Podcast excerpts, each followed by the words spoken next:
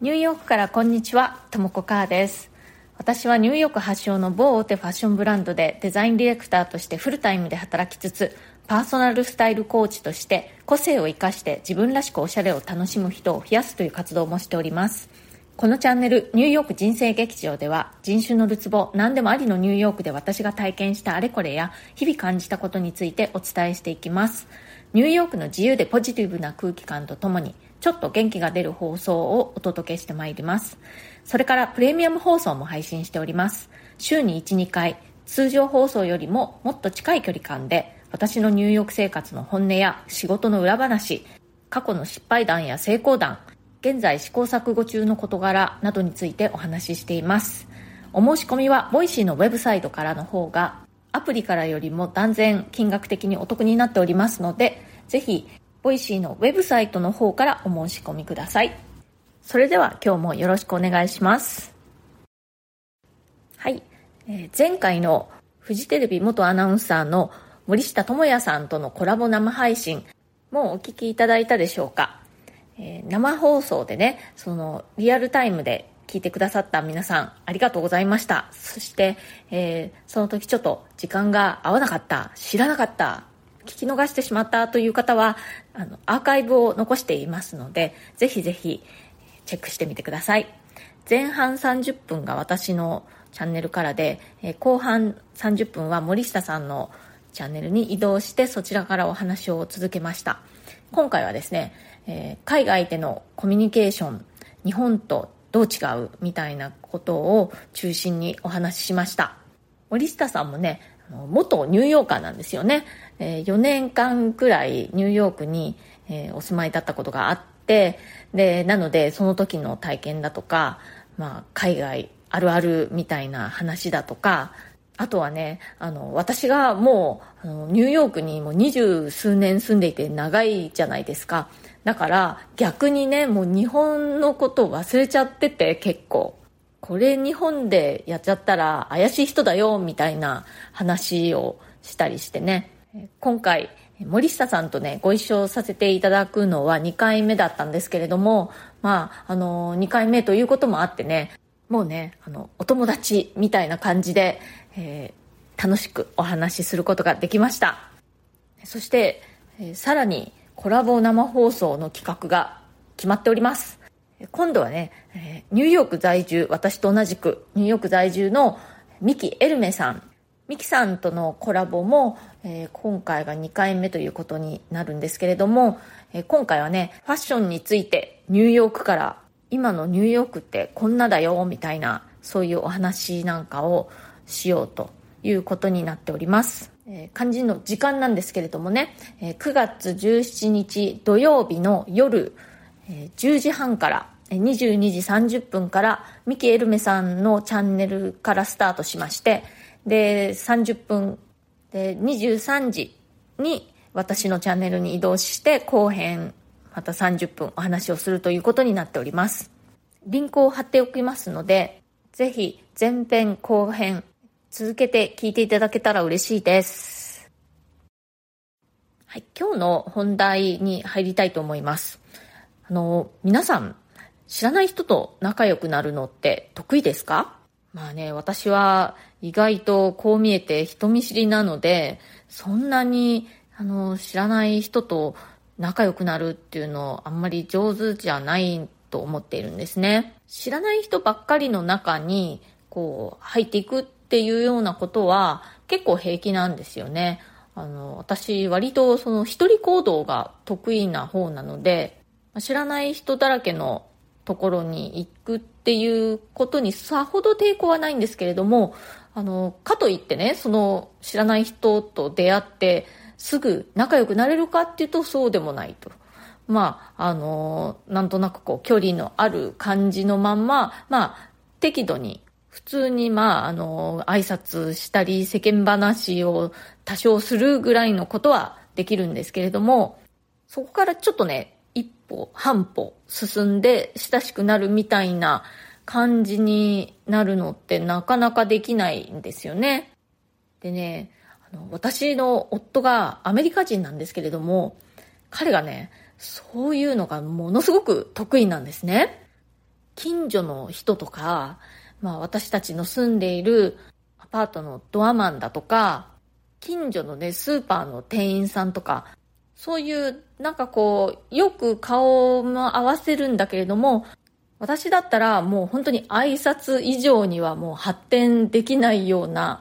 まあそういう関係の人たちと、もうちょっとだけね、あの親しくなるっていうのが本当に上手なんですね。挨拶以上友達未満っていうのかな。まあ、その人がね、そう結婚しているのかいないのかとか、子供は何人いて、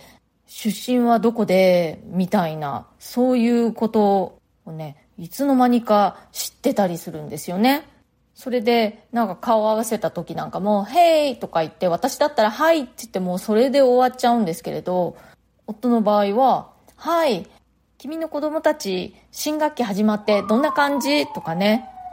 すいません、なんかサイレンがうるさいですね、外。あとは、田舎のお母さん元気？今度いつ帰るの？とか、そういう程度の話をね、するぐらいにはなるんですよね。本当にね、ただ挨拶するよりか、ちょっとだけ親しいっていう、かといってまあ、本当にお友達とかね、なんかわざわざ一緒に何かするとか出かけるとか、そういうほどでもないんですけれども、ね、いい感じでもうちょっとだけ親しくなることができて、それでね、いろいろな情報が入ってきたりだとか、なんかちょっとだけ特別に親切にしてもらえたりだとか、そういうことが本当によくあるんですね。で、どうやってね、そうや、そういうの距離感を縮めているのか、観察していて気がついたことがあるんです。それはですね、その挨拶なんかをした時に、ちょこっとだけ自己開示をするっていうことなんですね。プラス、ちょこっとだけ相手に関しても質問をするっていうことなんです。例えばですけれども、エレベーターの中で近所の人と会ったとしますね。で、なんとなくこう、いでたちから海に行ってきたのかなってわかる時ありますよね。海から帰ってきたばっかりかな？みたいな雰囲気の時ってあるじゃないですか。例えばね。でそういう時に私の夫だったら、はいって言った後に、海に行ってきたの？みたいな感じで、ちらっとね、あの、軽い質問を投げかけるわけなんです。まあ、そうすると、あ、そうだよって言って、まあ、あの、コニーアイランドに行ってきただけだけどねって。ちなみにコニーアイランドっていうのはそのニューヨークから、まあ、地下鉄で行けるぐらいのところにあるビーチなんですけれども、まあ、そんな感じで相手が答えたとしますよね。そうすると、あ、コニーアイランドか、いいね。僕はコニーアイランドにある水族館もすごく好きなんだよね、みたいな感じでね、ちょこっとこう会話のキャッチボールが成立するんですよね。でそうやって近所の人とこういきなり会話したりするのは、まあアメリカ人ならではだっていうのも、まあもちろんあるとは思うんですけれども、アメリカ人がみんながみんなそんな風にして知らない人と会話できるかっていうとそうでもないんですよね。日本に比べたらそういうことをする人が断然多いとは思うんですけれども、やっぱりそれがね、自然にできる人とそうでもない人っていうのがいるという感じがします。で、まあ私の夫は、その、それがすごく上手なタイプだなと思っていて、私も見習いたいなってね、いつも思っているんですよね。そうやってね、他人とちょっとだけ、まあ挨拶以上友達未満ですよ、本当に。そのくらいちょこっとだけ親しい感じになるコツというのは、軽い自己開示と軽い質問のその絶妙なバランスがポイントだなと思います。アメリカ人というのは、ある意味ね、日本人以上にすごくプライバシー、プライバシーというのを尊重する人たちなんですよね。なので、あんまりこうね、ずけずけと個人的なことを質問したりするのは、すごくこう、あの、失礼な感じになります。なので、そうならない程度の軽い質問、そしてそれにこうする感じでの軽い自己開示。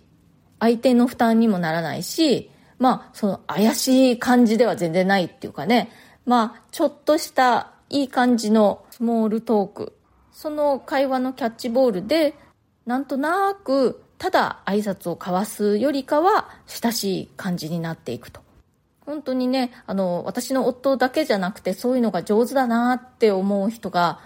男性、女性関わらずいるんですよね。私ももうちょっとね、その力を身につけたいなと思っています。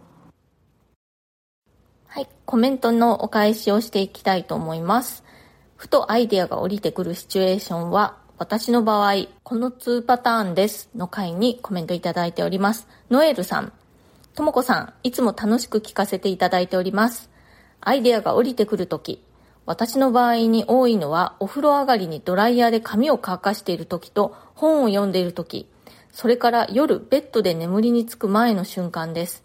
寝る前にアイデアが降りてくるときは、翌朝起きたときにもしっかり思い出せるように、必ずメモを残しておきます。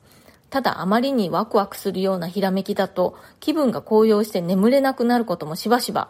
やはり脳がリラックスしている時が一番アイデアも降りてきやすいのですかね。ということで、ノエルさんありがとうございます。うん、興味深いですね。